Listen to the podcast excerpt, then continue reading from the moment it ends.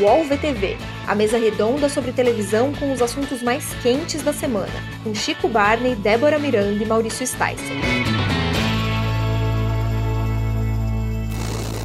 Olá, eu sou Maurício Sticer, está começando o podcast UOL VTV, com as presenças sempre queridas de Débora Miranda.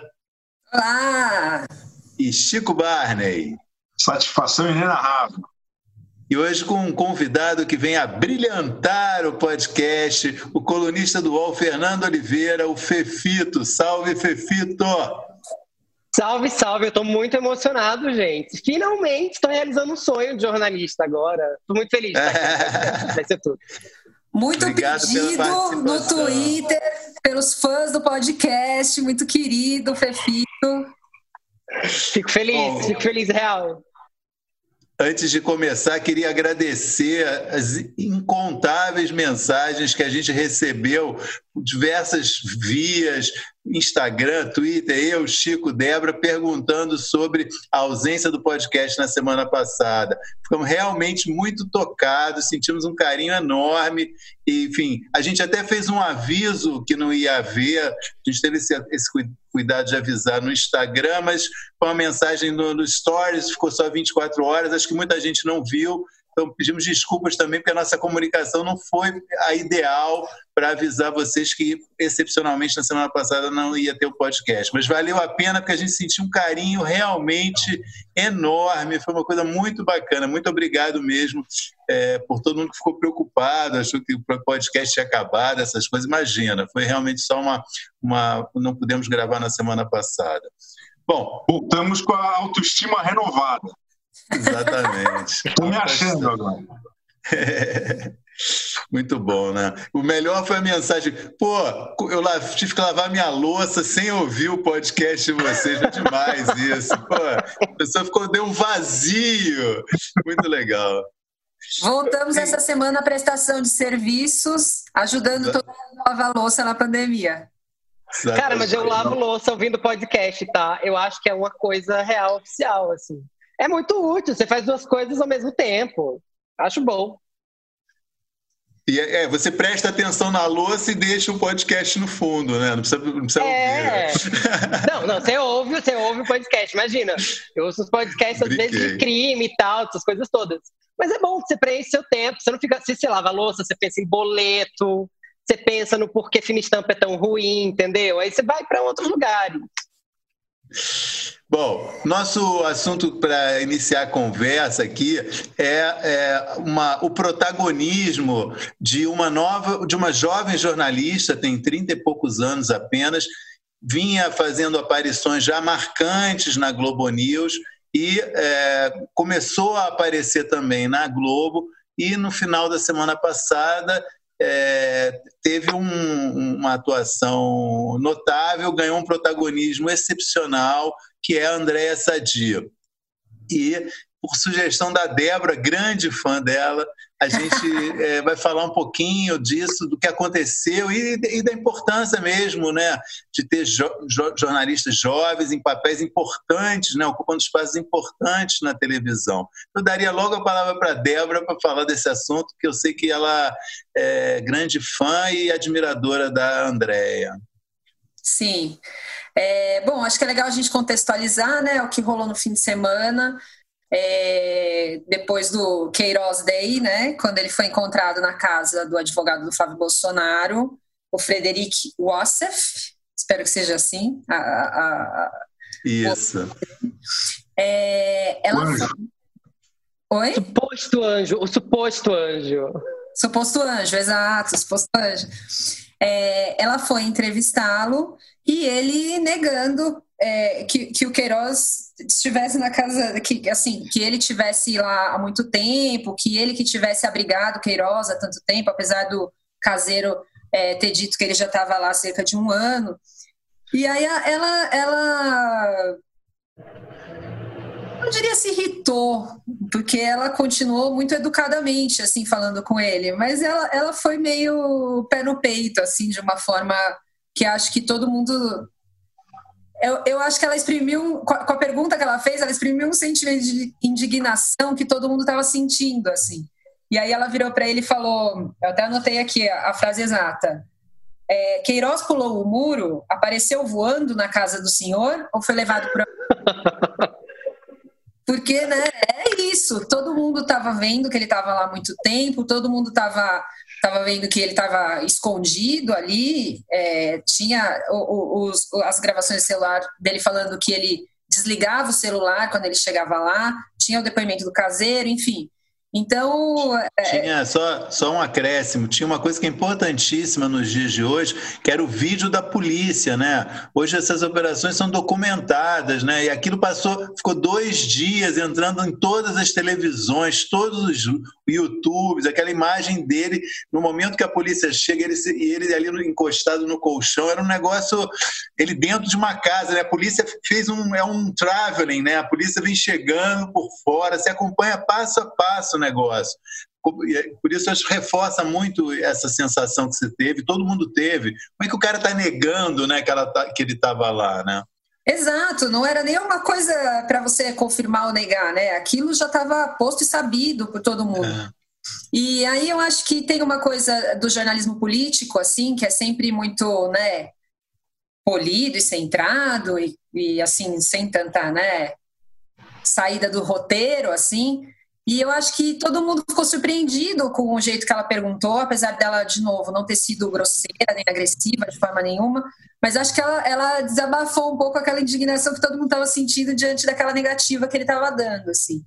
Então, eu, eu achei que foi perfeito, foi muito, muito bom o posicionamento dela. E também o posicionamento da Globo de, de mostrar isso na íntegra, né? Porque a Globo poderia ter, às vezes, ela, foi alguma coisa que ela falou na hora, mas a Globo poderia ter editado e nem ter mostrado que ela fez a pergunta dessa forma. E a Globo mostrou isso em todos os jornais, o Globo News também mostrou isso em todos os jornais, porque eu acho que todo mundo teve esse mesmo sentimento que ela teve na hora que ela fez essa pergunta, dessa indignação guardada ali. Então, é, é, eu achei que foi, foi um, dos momentos altos do jornalismo da semana, assim. É, é um e pouco de... aquela fábula do. O jornalismo rei... político. Hã? Quer dizer, um pouco aquela fábula do rei tá nu, né? Precisa alguém dizer que o rei tá nu, porque todo mundo tava, sabia. Ela, as perguntas dela foram foi, foi isso. Ela disse que o rei estava nu. Né? Na hora que ela perguntou dessa maneira, ela, ela expôs o ridículo, o absurdo da posição do cara, né? Ela, ela é sublinhou, né? precisa, né? É, sublinhou. É que a gente precisa dizer que o rei está nu no Brasil de hoje. Porque, inclusive, mesmo que a gente veja o rei nu, alguém vai negar o rei nu. A gente está vivendo é um país em que todo mundo nega o óbvio.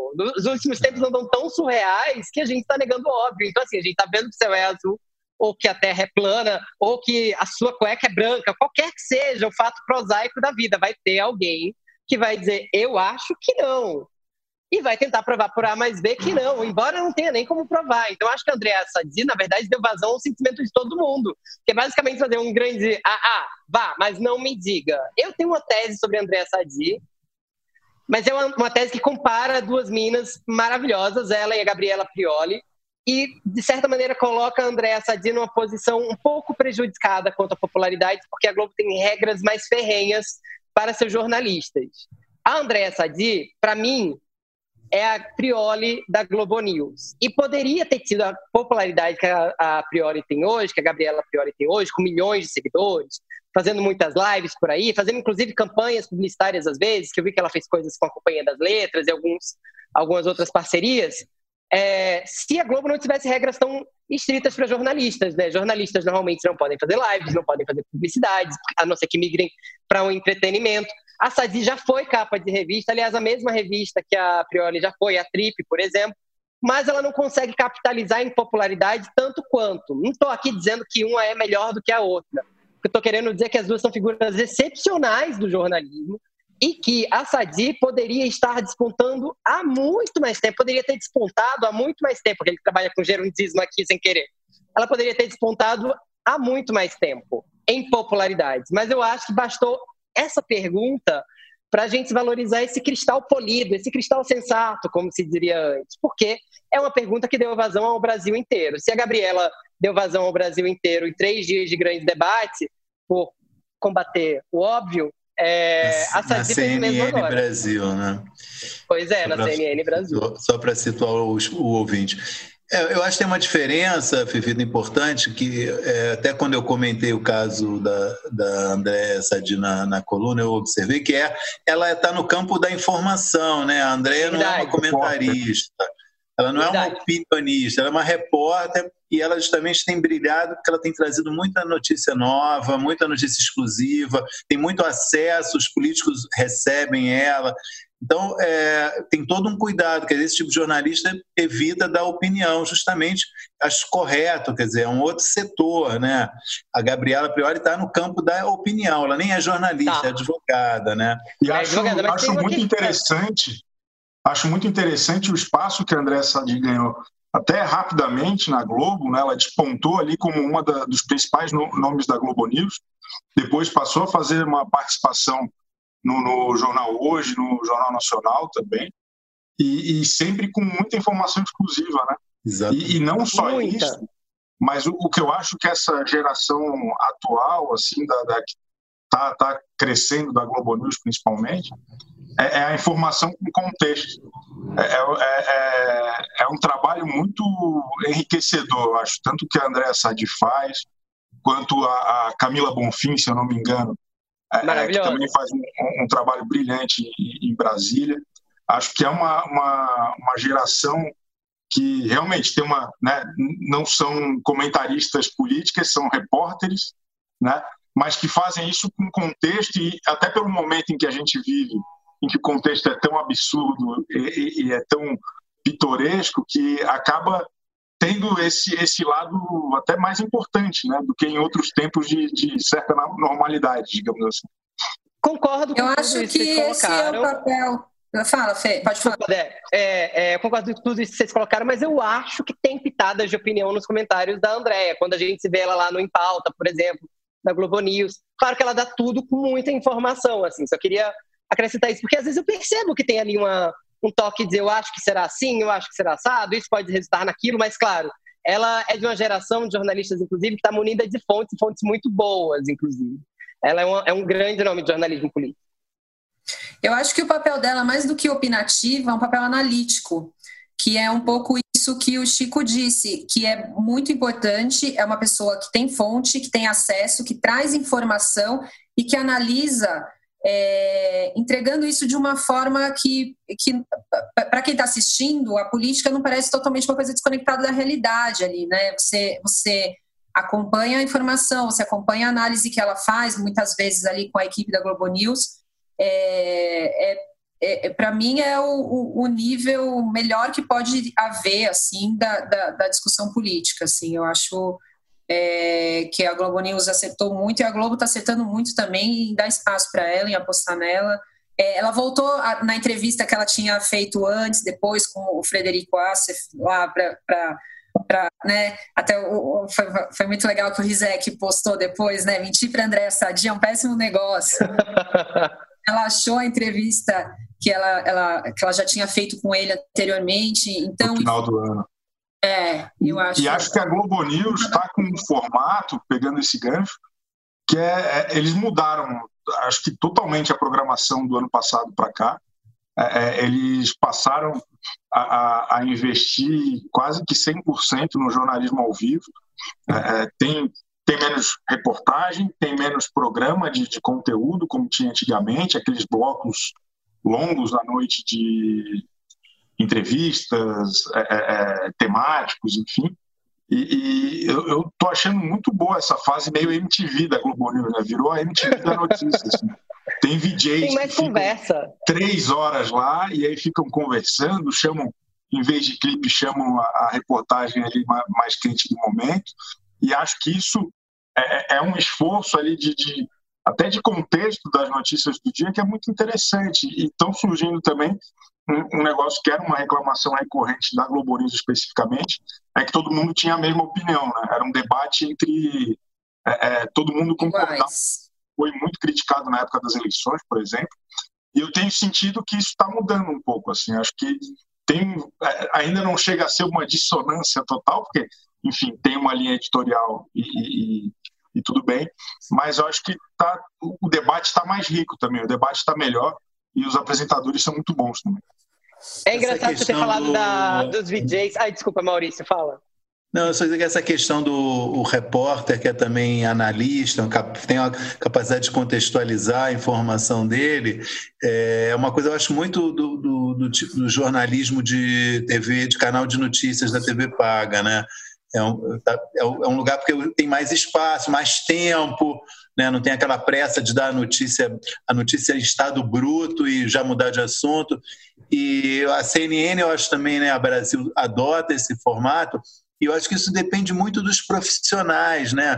Quer dizer, são profissionais que têm essa formação, que é a formação que foi. Pode o cara não ser repórter hoje, mas foi já repórter, tem fontes, né? traz informação nova e, de alguma maneira, fazendo um gancho com um tema que a gente tratou já aqui em outro momento, acho que isso explica muito também da, é, da falta de lugar para o Reinaldo Gotino na CNN Brasil. Ele não é um jornalista com esse perfil, né? ele, é uma, ele era um apresentador. Né? Eu acho que hoje esse jornalista apresentador, na, num canal de notícias né, da TV Paga, tem muito menos espaço. Né? Você vê hoje, a CNN está investindo direto. Agora, essa contratação recente do Igor Gadelha, que era de, um, de uma revista, a revista Cruzoé, uma revista online. O cara é cheio de fontes, cheio de informação, está o tempo todo trazendo informação, analisa, contextualiza. E outros casos, né? A Andréa Sadia, acho que é exatamente também esse, é, essa... E a Daniela Lima, que era parceira do Gotinho. Daniela Lima. Totalmente, né? Exatamente. É 100% repórter, né? Que agora está surgindo é. como âncora. E acho que os próprios nomes que a Globo News transformou em apresentadores das suas faixas mais nobres né? o Burnier de manhã cedo, o Heraldo Pereira no Jornal das 10, por mais que eles já apresentassem ao longo da carreira, é, é, são repórteres, né? eles são pessoas com fontes, são apuradores de notícia, e acho que isso faz toda a diferença na troca com, com os debatedores. Né? O próprio Marcelo Cosme, próprio Marcelo Cosme no Em Pauta, Exatamente. que no começo eu estranhei muito a ausência do Sérgio Aguiar, e acho que hoje o Marcelo Cosme está ótimo, acho que é o, o, o maior destaque da Lava Jato no, no Brasil. É, é, acho que é incrível, acho que está tá sendo um bom caminho esse. Tem uma questão também da Globo News, que é a Globo News está disposta a ouvir, tanto que ela tem ouvido a audiência muito proximamente e mudou o debate sobre racismo, por exemplo. De um, um debate com pessoas brancas para um debate com pessoas negras, então logo viu a grita nas redes sociais. Eu acho que é um canal que está disposto a sintonizar também com sua audiência. É um jornalismo que, tá, que é crítico, mas está disposto a ouvir. Quanto ao que o Maurício e o Chico falaram, tem uma questão bem importante daí de pensar também. É, a Andréa Sadi, assim como a Maju e alguns outros jornalistas, acabam quase que cruzando a barreira de jornalista para celebridades. Né? De certa maneira, a Andréa Sadi é, e a Maju, e mesmo Marcelo Cosme, é, em alguns momentos acabam despertando uma curiosidade do público que é para além das notícias que eles trazem. Não por acaso são capas de revista, ou já tiveram supostos nudes vazados, ou receberam propostas de outras emissoras, ou isso ou aquilo. Tem, ou fala-se de seus relacionamentos, ou de quem teve uma dificuldade no parto, por exemplo. Porque são pequenas coisas prosaicas da vida de celebridades até então. É muito comum você saber sobre gravidez, sobre namoro, sobre mudança de trabalho, mas no jornalismo, para jornalistas de política especificamente, é muito improvável a gente ouvir esse tipo de notícia relacionada. Isso mostra que esses nomes que despertam curiosidade também podem acabar entrando no radar da Globo e, inevitavelmente, serem deslocados para algum outro projeto. Não sei se ir da Globo News para Globona, né, para Globo Principal, não sei se fazer uma transição como a Fernanda Gentil e a Fátima fizeram para o entretenimento, mas Andréa acabam virando... Se joga, é isso? Já pensou? Já pensou? Andréa Sadino se joga, acabei de receber aqui. Acabou para sair. Olha, é isso mesmo, produção, confere. Não, longe de mim desejar esse mal para ela. Mas o que eu queria dizer é que eu acho que a Globo fica atenta a esses movimentos, a esses nomes que movem muitas pessoas, movem a curiosidade. Pode, acho que você. acabam colocando essas pessoas numa área. Lá tem uma área da Globo, inclusive. Tem pessoas que assinam um contrato com a Globo e beleza, tá lá ganhando seu salário. Tem gente que ganha o salário e meio, meio assim, tem um salário um pouco maior do que os outros, porque tem uma área da Globo que chama reserva artística que são basicamente atores, que podem ser atores, mas também apresentadores, podem ser usados em outras funções. Sei lá, Camila Pitanga, que já apresentou programa musical, ou Tony Ramos, que já apresentou Você Decide, com o Antônio Fagundes. Então, numa dessas, essas repórteres aí, essas jornalistas, acabam entrando na tal reserva artística. Podem ser jornalistas e migrar para outras áreas também, não sei. Muito bem. É, você ia falar, Débora? Eu, eu... Não, não. Ah, tá bom. já, já, já já encerrei minhas colocações. Ah, acho que foi, ó, demos um painel muito bom aqui, eu acho, desse momento. Partir da, da Andrea para uma coisa maior mesmo, né? De coisas que está acontecendo em jornalismo, que está todo mundo prestando atenção, vendo, né? Esse é o momento para isso, né? Queria falar de um outro assunto também importante, é, que também está com um pé no jornalismo e tem um, um outro pé no entretenimento, que é o investimento que a Globo tem feito em documentários. Né? É, tá pra, estreou agora um documentário sobre João de Deus, feito por um núcleo nascido dentro do programa Conversa com Bial, mas que integra um projeto maior que a Globo já tinha anunciado no final do ano passado, quando lançou Marielle, que é ela, ela resolveu investir os recursos que ela tem, que é um departamento de jornalismo enorme, para produzir é, formatos mais densos, né, mais é, profundos.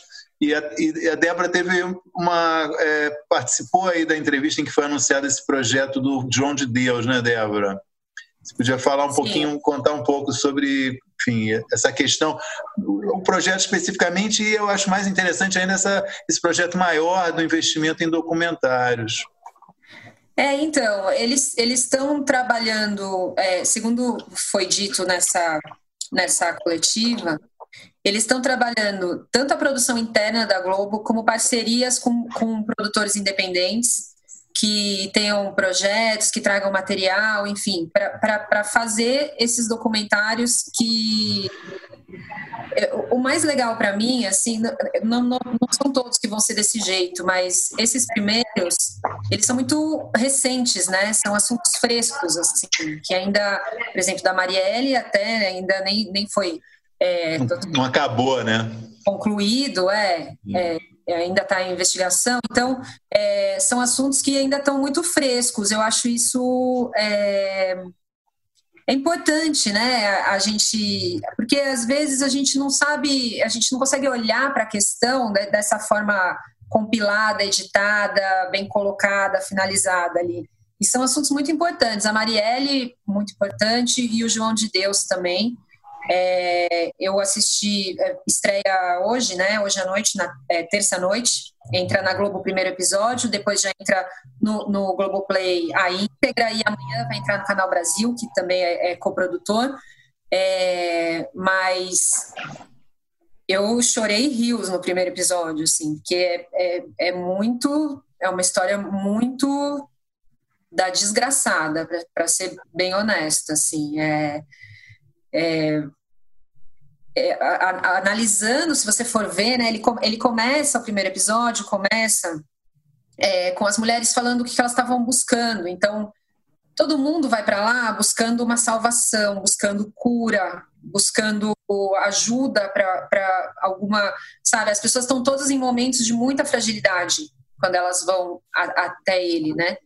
E aí é nesse momento de fragilidade em que elas viram vítimas, né? É, tem muito a questão, a Camila Appel, que é, que é a, a, a redatora do Bial, que, que descobriu essas primeiras denúncias e que conseguiu é, que a, a, aquela menina holandesa, é, como é o nome dela agora? Zaira, acho que é Zaira, não é? Exatamente. Que ela, que ela falasse publicamente lá no Conversa com o Bial, que foi a primeira denúncia pública, é, ela conta muito esse bastidor, assim, que é, o João de Deus usava muito essa ameaça de que se você falar alguma coisa de ruim pode acontecer com você, assim espiritualmente, sabe? Ela fala, é, ela, ela usa isso assim. Então, se você falar com a imprensa e amanhã você tiver um acidente de carro, isso aconteceu porque você falou com a imprensa. Então, assim, além, além da, da, do conteúdo da notícia, né, de a gente conhecer os bastidores de toda essa investigação, que levou meses e meses até eles conseguirem colocar essa denúncia, é, a primeira denúncia pública, que depois virou uma escalada de denúncias, mais de 300 mulheres foram denunciar, é, a, gente, a gente compreende um pouco qual que foi o processo, né? Como esse homem se formou e, e, e como é, esse silêncio, que na verdade nem era um silêncio, algumas mulheres já tinham denunciado, mas por ele ser um, uma pessoa muito poderosa, amiga de todo mundo, muitas pessoas famosas, até a Oprah já tinha ido para lá, enfim, é, e muitas pessoas da estrutura política do país também, ele era muito protegido por isso. Então, como é difícil também, mesmo quando você quer denunciar e você cria coragem para isso, como é difícil que algo aconteça, né? É, é, é muito emocionante, é muito, é, eu fiquei muito abalada assim de, de assistir esse, esses primeiros episódios. É, e acho de novo é uma iniciativa importantíssima porque são assuntos que precisam ser mostrados, que precisam ser falados dessa forma mais profunda, dessa forma mais completa.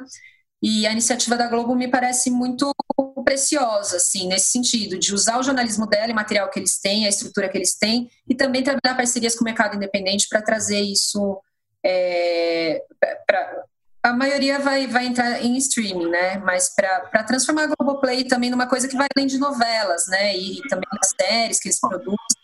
É, é uma iniciativa muito muito legal assim. E eles estão para lançar agora Sandy Júnior, vai ter o doc de Sandy Júnior que já está para sair.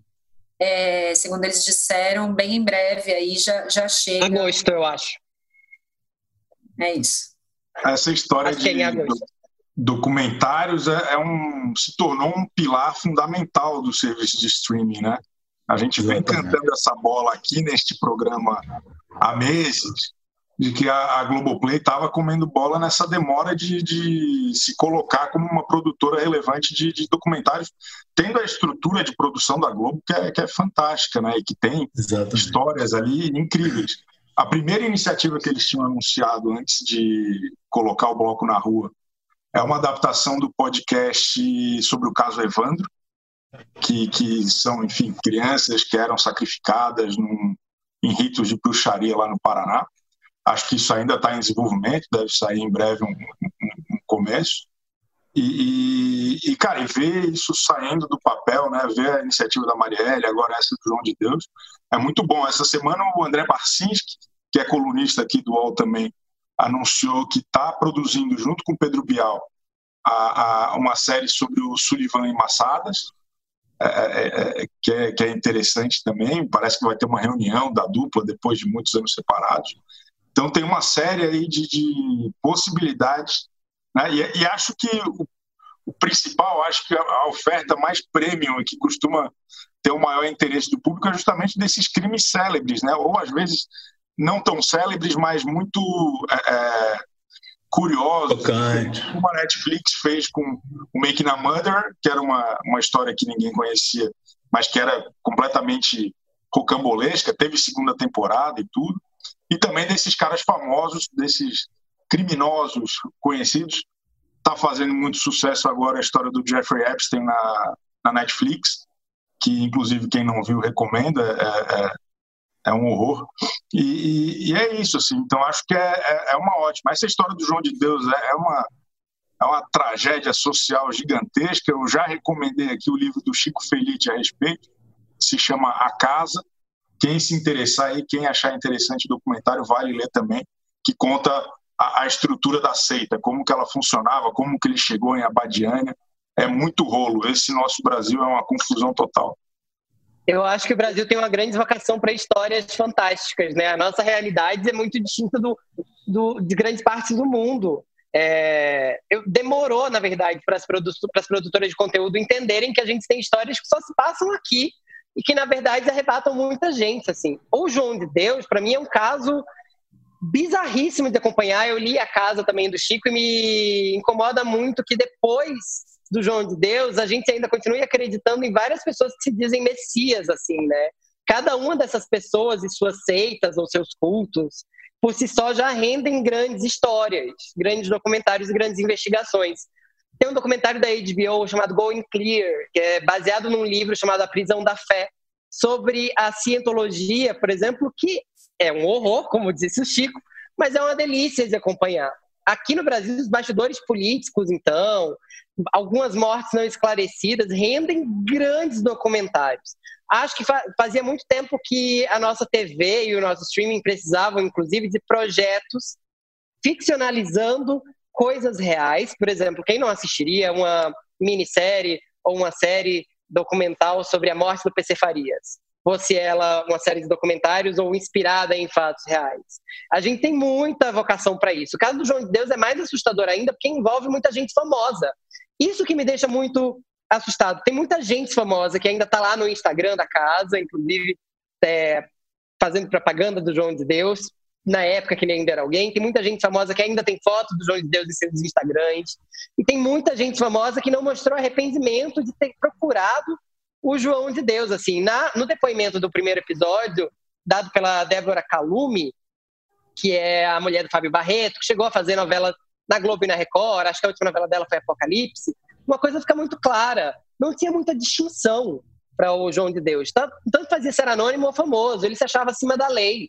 E partia para cima dessas vítimas mesmo. Ele era um predador, e mais do que isso, ele era um potencial assassino, já que a gente também tem casos de gente acusando ele de estupro e tentativa de assassinato. Eu acho uma série assustadora, mas necessária. Acho que a gente tem que ver, porque é um, é um verdadeiro suco de Brasil, assim, sabe? A gente adora falar em Brasil profundo, mas não consegue perceber o quanto esse Brasil profundo está ligado com o cotidiano de quem está em grandes centros urbanos. É, tem muito conluio político, tem muita celebridade junto, tem muita gente passando pano para criminoso nesse país. Eu acho que esses documentários são necessários para esclarecer. E só para finalizar minha fala, eu acho o documentário da Marielle seminal, fundamental, assim, eu assisti numa tacada só, e acho que é, um, que é algo que a Globo deveria acompanhar de perto para uma eventual segunda temporada como Making a Murderer, já que o Chico falou do Jeffrey Epstein e do Making a Murderer, tem também um outro documentário muito bom e recambolesco na Netflix, chama Don't Fuck With Cats, em três episódios. É Excelente. um samba, vale a pena assistir. Esse, esse gênero, né, que os americanos chamam de true crime, né, crime verdadeiro, é de longe hoje é, o principal filão, eu acho, é, mais até que séries de ficção hoje dos serviços de streaming, né? Qualquer caso, como, como acho que foi a Débora que disse, ou o Chico já, já me perdi, esqueci, às vezes não precisa nem ser um crime que tenha ficado muito famoso, né? Mas se é um crime espetacular, né? É, tem enorme interesse. E a TV é, sempre tratou disso, né? só que sem os recursos de hoje. Né? Eu lembro assim, no início da TV a cabo, é, tem vários programas de reconstituição de crimes, só que eram muito toscos, né? mas ao mesmo tempo irresistíveis. Né? É, a mãe era absolutamente viciada nesse tipo de programa. Eu chegava na casa dela, ela estava vendo um programa desse tipo. Daí eu falava, mas isso é muito ruim. Mas é, é o fascínio realmente da reconstituição do crime, né? Tem, a Netflix um deu canal... um elan para esse gênero, não deu? Vocês não acham? Deu um elan para esse gênero da Netflix. O Condenados pela Mídia, por é. exemplo, que é Exato. é um, um capítulo sobre cada historinha ali, é muito bem feito. É muito Exatamente. satisfatório de assistir. E a Globo entendeu que precisa de. O do caso Evandro é assinado pelo Ali Muritiba, que é um cineasta super premiado em festivais aqui no Brasil e fora, por exemplo. É, o que a Netflix fez foi colocar dinheiro. Quer dizer, você precisa de recurso para fazer isso bem feito. Né? A série. Sofisticou, a... sofisticou a narrativa mesmo, né? Que era um negócio meio. Tosco. Era uma abordagem meio você decide, né? Aquela, aquele negócio meio tosco, Cidade Alerta, é. que eles trouxeram uma, uma evolução na narrativa mesmo. E, a gente Exatamente. fica ali assistindo oito, nove horas de, das coisas mais escabrosas, nos, de, nos detalhes mais desnecessários, e depois sente falta, fica com saudade do, dos psicopatas. É incrível. Verdade. Não, você sabe que coincidência. Pode falar, pode falar, Maurício. Não, não, só completar que outro caso que está em evidência, voltou a ficar em evidência, que é o caso Madeleine, a menininha que desapareceu em Portugal. Tem uma série já, eu já assisti também, sei lá, nove episódios, ah, e se não me falha a memória, no, na Prime Video da, da Amazon, né? Era na Netflix. Não, na Netflix. Na Netflix mesmo, ah, desculpa. Ah, não, na Amazon é o caso do John Bobbitt também, aquela história do cara. Lorena! Cortou, o. O mal pela raiz. O mal pela raiz, exatamente. Tem essa série também, na, essa é da Amazon. Desculpe, Débora. Não, eu ia contar que, coincidentemente, eu fiquei outro dia, eu, eu liguei a minha TV e ela estava no SBT e estava passando aquele programa que eu jamais vou me lembrar. Chico, com certeza você é telespectador, que faz essa reconstituição de crimes aí. Que passa na madrugada. Não, não lembro. É o Alarme, o Alarme TV? Não, né? Não. Não, esse não é de reconstrução. Casos de família. Não. É, são, enfim, são, são programetes que reconstituem crimes famosos. E eu liguei, tava passando um, eu fiquei, eu, eu nunca tinha assistido, eu, eu fiquei, nossa, que será que é? Eu fiquei vendo. E aí eu emendei, tipo, maratonei, ficou, tava passando na madrugada do SBT e ficou passando um atrás do outro, vários crimes famosos, conhecidos, do cara da Ioki, Ioki, né? Ah, é, tá. da Elise Matsunaga. Elise Exato. Matsunaga. Esse programa é, é Investigação Criminal o nome. Exato, esse. É excelente. Mas esse aí é mais. Esse não está no mesmo nível de sofisticação, mas, mas ele, ele é muito é. bom. Ele, é, ele é, um... é, muito bom. Não, eu fiquei. É, e é uma coisa, claro, todos os casos são horripilantes, mas você fica ali preso. Ele começou, eu assisti uns três, quatro seguidos, assim, ficou passando, eu fui a madrugada inteira acompanhando, assim. Tem o um atirador do cinema. Outra linguagem, tem... né?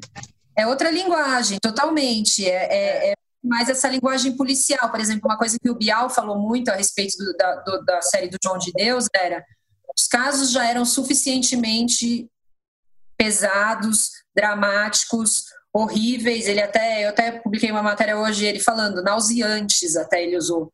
Então, tinha que haver um cuidado muito grande para não pesar a mão. Então, é, tinha um tratamento que era: vamos trabalhar isso com delicadeza, né? Que afinal de contas, a ideia não era ser uma série policial, era ser uma série documental. Então, assim, eu acho que tem essa diferença um pouco no tom ali, né? O, o, esse, por exemplo, é, é, muito policial, assim, é, você fica vendo o cara da perícia falando, as provas que eles encontraram e tal. É, então é, é uma outra linguagem assim de tratar de tratar os crimes, né? É mais pobrinho também, né, Débora? em todo Não, é mais pobrinho, mas tem um tratamento de a assim. linguagem é diferente, a, abordagem do assunto também é diferente. mas é uma delícia, concordo. É. Só para registro, a Record também tem um programa nessa linha que chama Em Nome da Justiça, que é, é um programa, é um formato que é. O programa é, foi feito aqui no Brasil, só casos também polêmicos de crimes e decisões judiciais polêmicas.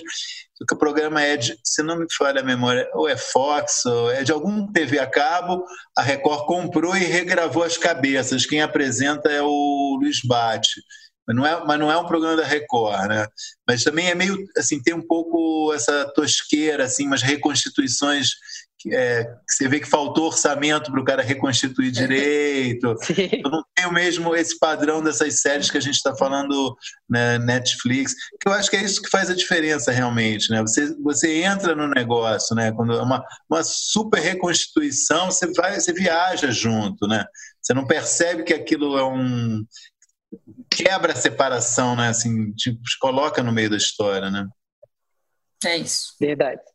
Enfim, é, acho que eu vou sugerir para a gente mudar de canal e daqui a pouco voltar com novos assuntos ao podcast. Sexoterapia é o podcast sobre sexo e relacionamento de Universa, a plataforma para mulheres do UOL. Às sextas-feiras, eu, Marina Bessa e a sexóloga Ana Canosa conversamos sobre algum tema de sexo baseado em casos reais. Você pode ouvir Sexoterapia e outros programas do UOL em uol.com.br/podcasts no YouTube e também nas principais plataformas de distribuição de podcasts. Recebe salário, faz transferência, pagamento, recarga de celular e até empréstimo, tudo sem taxa. PagBank, a sua conta grátis do PagSeguro. Baixe já o app e abra sua conta em 3 minutos. Voltar aqui com algumas perguntas enviadas por nossos ouvintes para o Instagram UOL TV Famosos. Boas perguntas. Uma que eu acho que tem bastante a ver com... É o assunto que a gente tá, que a gente tratou um pouquinho, algumas, né, sobre jornalismo, assuntos que a gente já tratou aqui, e outras também sobre novidades é, que estão acontecendo na TV. Primeira que eu queria lançar aqui é, pergunta do Henrique Dante, que é o que esperar de Carolina Ferraz no Domingo Espetacular? A Record anunciou há poucos dias que ela vai ser uma das apresentadoras do programa.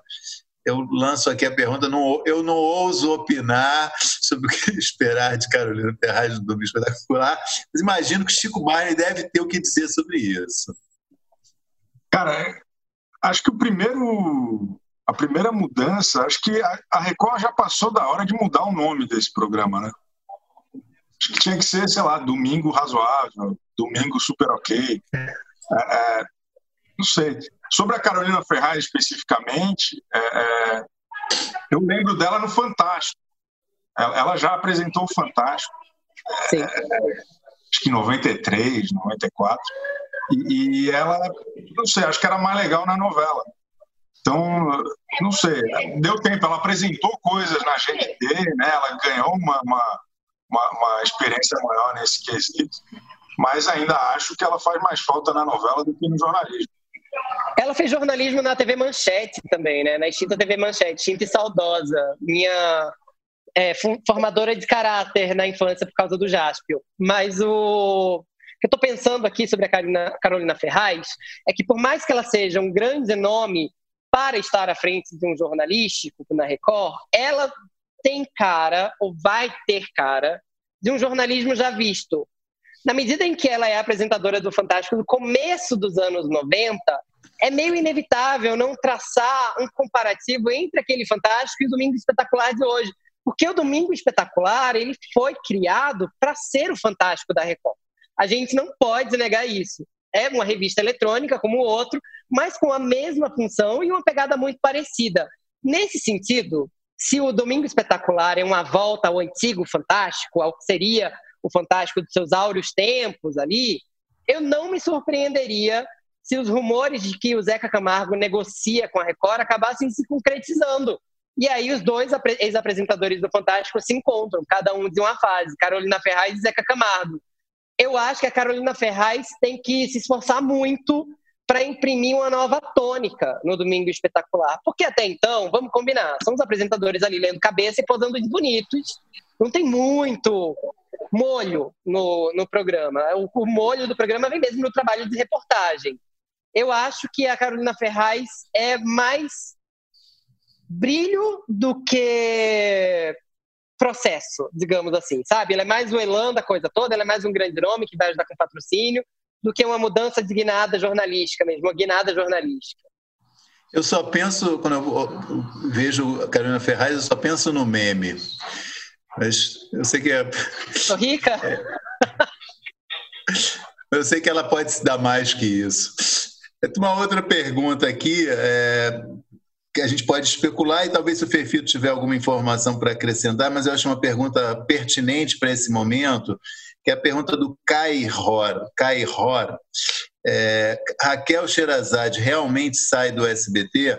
Ele pergunta isso porque a Raquel já foi afastada, perdeu um dia né, do programa, na sexta-feira não, não apresenta mais, é, tudo indica por conta, de, foi meio uma punição a manifestações políticas que ela fez nas redes sociais. Isso ocorre também num contexto que foi é, paralelo a isso, que foi a saída da Adriana Araújo do, da apresentação do Jornal da Record, né? ocorreu isso nessa semana. Né? Ela foi tirada do programa na última quinta-feira, apresentou pela última vez. No lugar dela entrou a Cristina Lemos e muito se especula também que estaria ligado a é, opiniões da, da, Adriana, uma insatisfação dela com a linha do, do, do jornal. E a Raquel realmente está é, dando vários sinais que não está satisfeita com essa situação dela no SBT, né? Você tem Olha, alguma informação? Acho... Tenho. Eu não acho que qualquer pessoa estaria satisfeita no lugar da Raquel. Primeiro que ela, de fato, foi punida ao sair das sextas-feiras. Para mim, na verdade, isso não é punição, isso é presente. Imagina, você tem um final de semana antecipado. Mas ela foi punida mesmo. Ela chegou a ser alvo de críticas junto dos patrocinadores do SBT, né? Ela da Van, inclusive, é, quase como uma ameaça ali que iria tirar patrocínio para ela perder emprego e tudo mais um tempo atrás. Mas ela dava opiniões políticas fora do SBT, no Twitter e no YouTube, mas ela teve que fechar o canal no YouTube dela. O canal no YouTube dela estava incomodando tanto a tal ponto que o SBT pediu que ela parasse de publicar vídeos. Isso foi um grande incômodo para Raquel porque até então o direito de imagem da Raquel era bem flexibilizado. Não à toa ela apresentou um jornal na Jovem Pan que tinha transmissão no YouTube também. Até então isso não era um problema. Ela saiu de lá e pouco depois foi lá, foi lá investir no YouTube e aí sim foi proibido. O que eu acho, ontem a Raquel Sherazade, ontem segunda-feira, a Raquel Sherazade gravou um vídeo dizendo que está que adora abrir novos caminhos. É, eu acho que ela está dando todos os sinais de sua insatisfação. Ela está fazendo agora uma semana sim, uma não, sob pretexto de que tem férias acumuladas. Ela diz que tem férias acumuladas. Mas eu acho também que esse é um jeito de evitar maiores desgastes. Eu conheço pessoas que trabalham ali no jornalismo do SBT e dizem que o clima não está nem um pouco agradável. E não está nem um pouco agradável para eles também, não relacionado a Raquel Sherazade. Essa é a informação nova que eu trago aqui. Tenho muita certeza que muita gente vai ficar bravíssima. É uma história que eu estou apurando, na verdade. Eu não pedi posicionamento do SBT ainda, mas várias, múltiplas pessoas já falaram sobre isso. Vou pedir posicionamento, publicar na coluna muito em breve. É, eu soube que, para escrever notas políticas, citando qualquer nome de político, os jornalistas do SBT precisam submeter à aprovação. Mesmo que seja uma nota simples, citou um nome de qualquer político, eles precisam submeter à aprovação do chefe imediato, do diretor de jornalismo, e alguns chegam aí tão longe a ponto de dizer que enviam até mesmo para Brasília para que se aprove. É, eu acho que isso estiver acontecendo, de fato é muito feio, porque isso fere a liberdade de imprensa, fere a liberdade de jornalismo, e uma jornalista como a Raquel, que sempre foi muito vocal em suas críticas ao governo, não se submeteria a isso, de fato. Agora, liberdade editorial ela não tem há muito tempo. Não só por estar proibida dar opinião, ela não faz a pauta do programa, ela chega, senta e lê o TP. É isso. Fefito, eu fui informado que você tinha um limite de horário, ainda, dá, porque a gente vai agora entrar nos nossos melhores e piores da semana, e isso vai tomar aí uns 10 minutos do programa. Olha, eu tenho oito minutos para entrar no ar no meu programa, então preciso ir. Real, eu adorei participar, eu quero voltar mais vezes, mas vou deixar o meu melhor e o meu pior rapidão, vai. Assim, aí eu posso ir? Tá bom. O meu melhor, o meu melhor é o editorial do Jornal Nacional o William Bonner e a Renata é, Vasconcelos falando sobre a história, não esquecer das glórias e também dos fracassos de governos. Espero que a, que a história conte direito o que a gente está vivendo, porque a gente está vivendo uma coisa assintosa. E o meu pior foi a saída não explicada ao espectador da Adriana Araújo do Jornal da Record acho que mereciam uma despedida bem feita na sexta-feira, um agradecimento ali na bancada, ou mesmo uma explicação com a entrada da Cristina Lemos, da nova jornalista, dizendo Adriana Araújo, a partir de agora fez tal coisa, por isso, isso e aquilo. Acho que pegou mal, ainda mais para uma jornalista que está lá, se eu não me engano, desde 2006. Merece uma gratidão, né? Merece um obrigado por todo o trabalho que você ajudou a construir. Gente, obrigado demais. Queria ficar até o fim, mas eu tenho que gravar meu programa no próximo, prometo que fico. Obrigado, Fefito. Tchau, Fê. Beijo. Obrigada. Tchau. Beijo. Bom, vou então pedir para a gente ouvir a vinheta para começar com os melhores da semana. Vamos começar então com a Débora, falando seu destaque positivo da semana. Débora. Então, eu estou num momento difícil. O que aconteceu? Vou, vou contar uma história. Eu vim pensando em, em eleger a Andréa Sadi o melhor da semana, né? Por motivos que já discutimos anteriormente. Mas eu estava me lembrando aqui, conforme a gente foi conversando, de um episódio que eu acompanhei na Globo News, que foi uma coisa que me chamou muita atenção e me deixou até um pouco emocionada. É, então eu vou falar sobre ele, apesar de lapso imenso, eu não saber o nome do repórter envolvido. Eu tentei pedir agora é, para a assessoria da Globo, mas enfim, não deu tempo delas me responderem. Volto com essa informação no podcast da semana que vem, prometo. Mas eu acho que vale a pena citar porque foi um, um episódio muito, muito simbólico para mim, assim. É, eu estava assistindo, se eu não me engano, foi na sexta-feira, o, o, Jornal das 10 do, da Globo News com o Heraldo, e apareceu, eu, eu peguei na metade, por isso que eu, eu não, não me lembro do nome do, do mas apareceu um, um repórter muito jovem, muito bom, era um menino negro. E ele estava fazendo uma matéria sobre Covid e tal, apresentou as informações dele. Muito, ele era muito, muito jovem mesmo, assim, ele parecia muito jovem e muito desenvolto tal. Passou as informações. Quando voltou para o Heraldo no estúdio, eu vi que ele estava meio tocado, assim. Aí ele falou: Você, você faz eu me lembrar de quando eu era repórter, de quando eu trabalhava é, é, como repórter, do começo da minha carreira. Ele, ele fez uma. uma te, teve um valor emocional para ele ali, né? E eu acho que isso, isso mostra um pouco né, é, o quanto. Quantos, quantos repórteres negros será que ele já viu ali naquele lugar que fizeram ele se lembrar? Né? Provavelmente poucos. É uma coisa que a gente já conversou sobre isso aqui muito, né?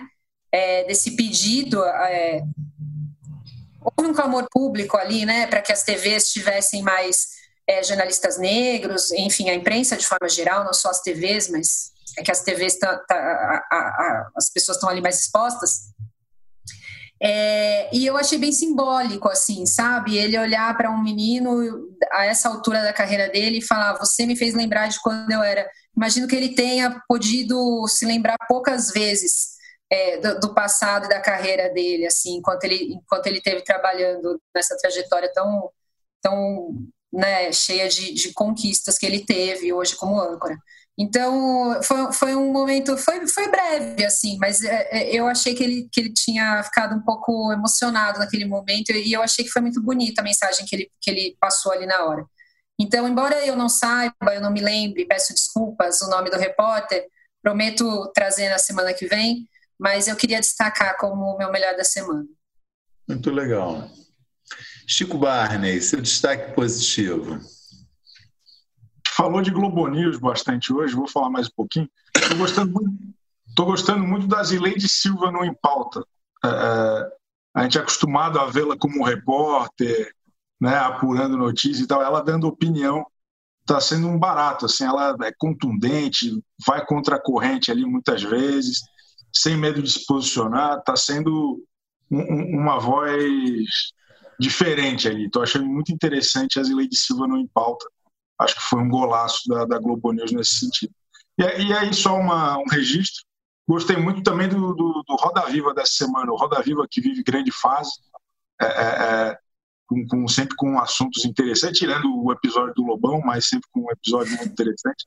É, é, Silvio Almeida esteve lá nesta segunda-feira, levantou importantes questões e, e elucidou sempre com muita classe, elegância e contundência também. É, é, é, é o tipo de, de, de, coisa que me interessa. Foi um programa aula, né, na definição de várias pessoas, né? Muito bom.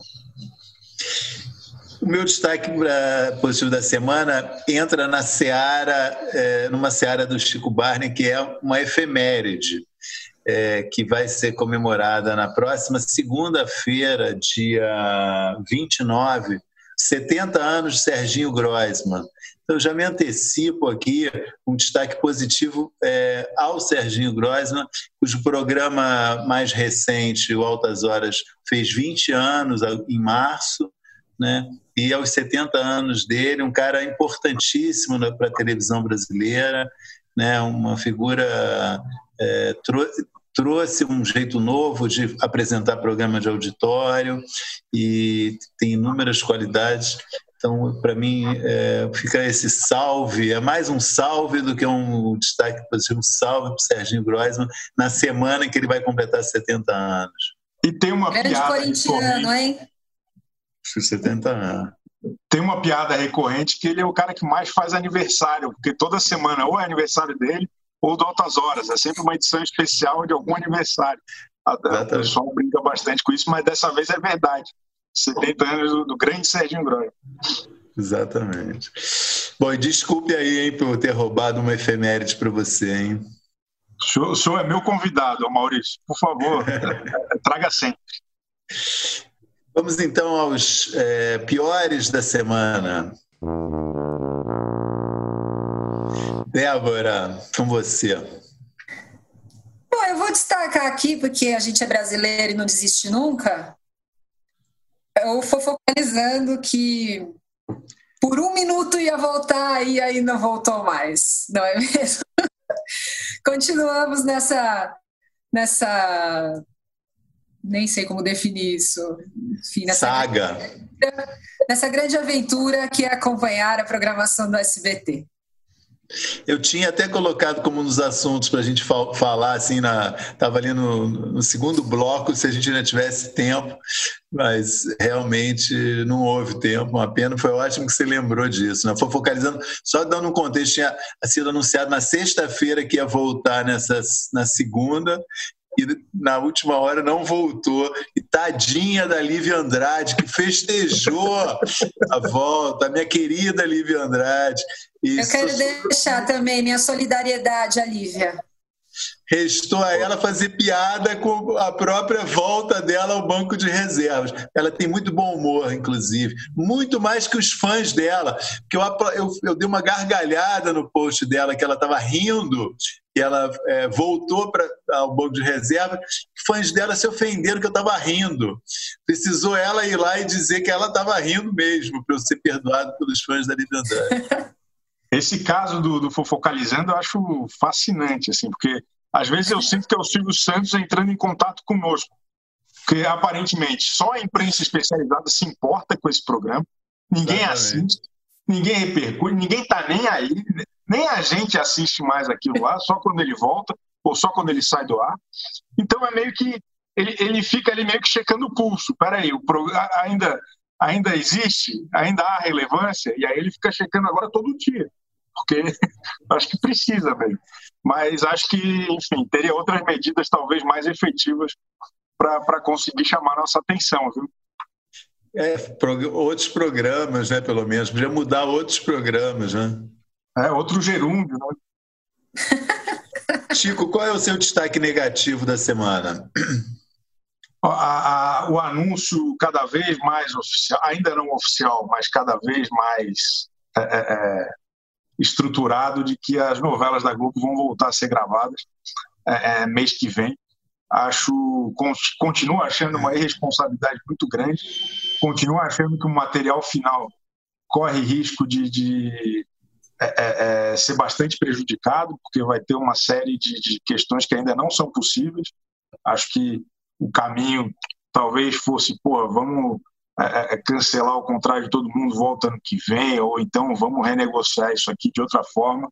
Mas eu acho que, infelizmente, nossa novelinha preferida, depois de muitos anos, vai ser difícil voltar no mesmo, no mesmo patamar e acho que vai ser um perigo, uma, uma, uma, uma coisa muito negativa, inclusive para a imagem da Globo, se ela voltar a gravar já no final do mês. Saiu no nosso amigo Flávio Rico, que parece que está tudo combinado já para o final do mês sair.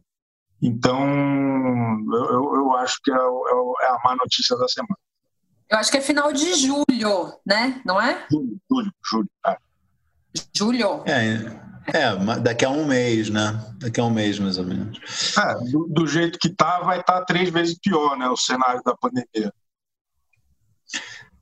Bom, meu destaque negativo, assim como foi do Fefito, é para essa transição, eu achei muito mal feita uh, no Jornal da Record, a saída da Adriana Araújo. Ela ficou, para ser exato, ela apresentou o programa em dois momentos, entre 2006 e 2009 e de 2013 até a última quinta-feira. Tá? Isso dá praticamente 10 anos no, como apresentador de jornal. Não teve direito a um tchau, né? foi se despedir dos fãs no, no Instagram, na conta pessoal dela. E nessa segunda-feira, a Cristina Lemos, que não tem nada a ver com isso, né? ela, ela foi convidada, assumiu o posto e não houve também nenhuma menção à saída da Adriana, um aviso, olha, é, a partir de agora temos uma nova apresentadora, está no lugar da Adriana tal. É verdade que a Record falou do assunto no domingo espetacular, na véspera, mas acho é, é diferente você falar no programa mesmo, né, no telejornal, que está acontecendo essa, essa mudança. Então, fica aqui o meu registro também como um destaque negativo da semana. E, bom, para a gente concluir em, com a glória de sempre o nosso podcast, vamos convidar o Chico Barney para falar qual é a efeméride da semana. A outra efeméride, né? Ah, é, a acho, que é a mais importante, acho que é a mais importante, já discutimos aí. Mas, olha, está fazendo essa semana cinco anos e sete meses que a Patrícia Poeta está gestando o seu programa solo na Globo. Ela, ela saiu do Jornal Nacional com essa promessa, né, de que estava discutindo ali um formato para apresentar na TV aberta. acabou que está lá no É de Casa, junto com outros 18 colegas apresentando lá o programa todo sábado de manhã, mas não tenho dúvida que o programa solo é questão de tempo. As críticas que a gente fez aqui a uma, uma efeméride, acho que foi a última que você fez, sortir efeito, e você voltou muito afiado. Às vezes precisa, né, criticar o nosso comentarista, Pelé. O bom, o bom de fazer programa com crítico é que a gente já, já, já ouve o feedback na hora. É isso, é isso. Excelente essa efeméride, Chico, muito boa. Gente, é isso, né? Queria agradecer, Débora, Chico e, sobretudo, a você, ouvinte, que lamentou a nossa ausência semana passada e também os que não lamentaram, a gente voltou, voltou de qualquer maneira. Foi um, realmente uma, uma, breve, uma breve semana que não, uma semana que não deu para gravar e aguardamos aí é, vocês na, até a próxima semana. Obrigado. Esse foi o podcast UOL VTV. Espero que as louças estejam todas limpas já, hein, pessoal? O AlvTV tem apresentação de Chico Barney, Débora Miranda e Maurício Sticer. Edição de áudio de João Pedro Pinheiro e coordenação de Débora Miranda e Juliana Catanês.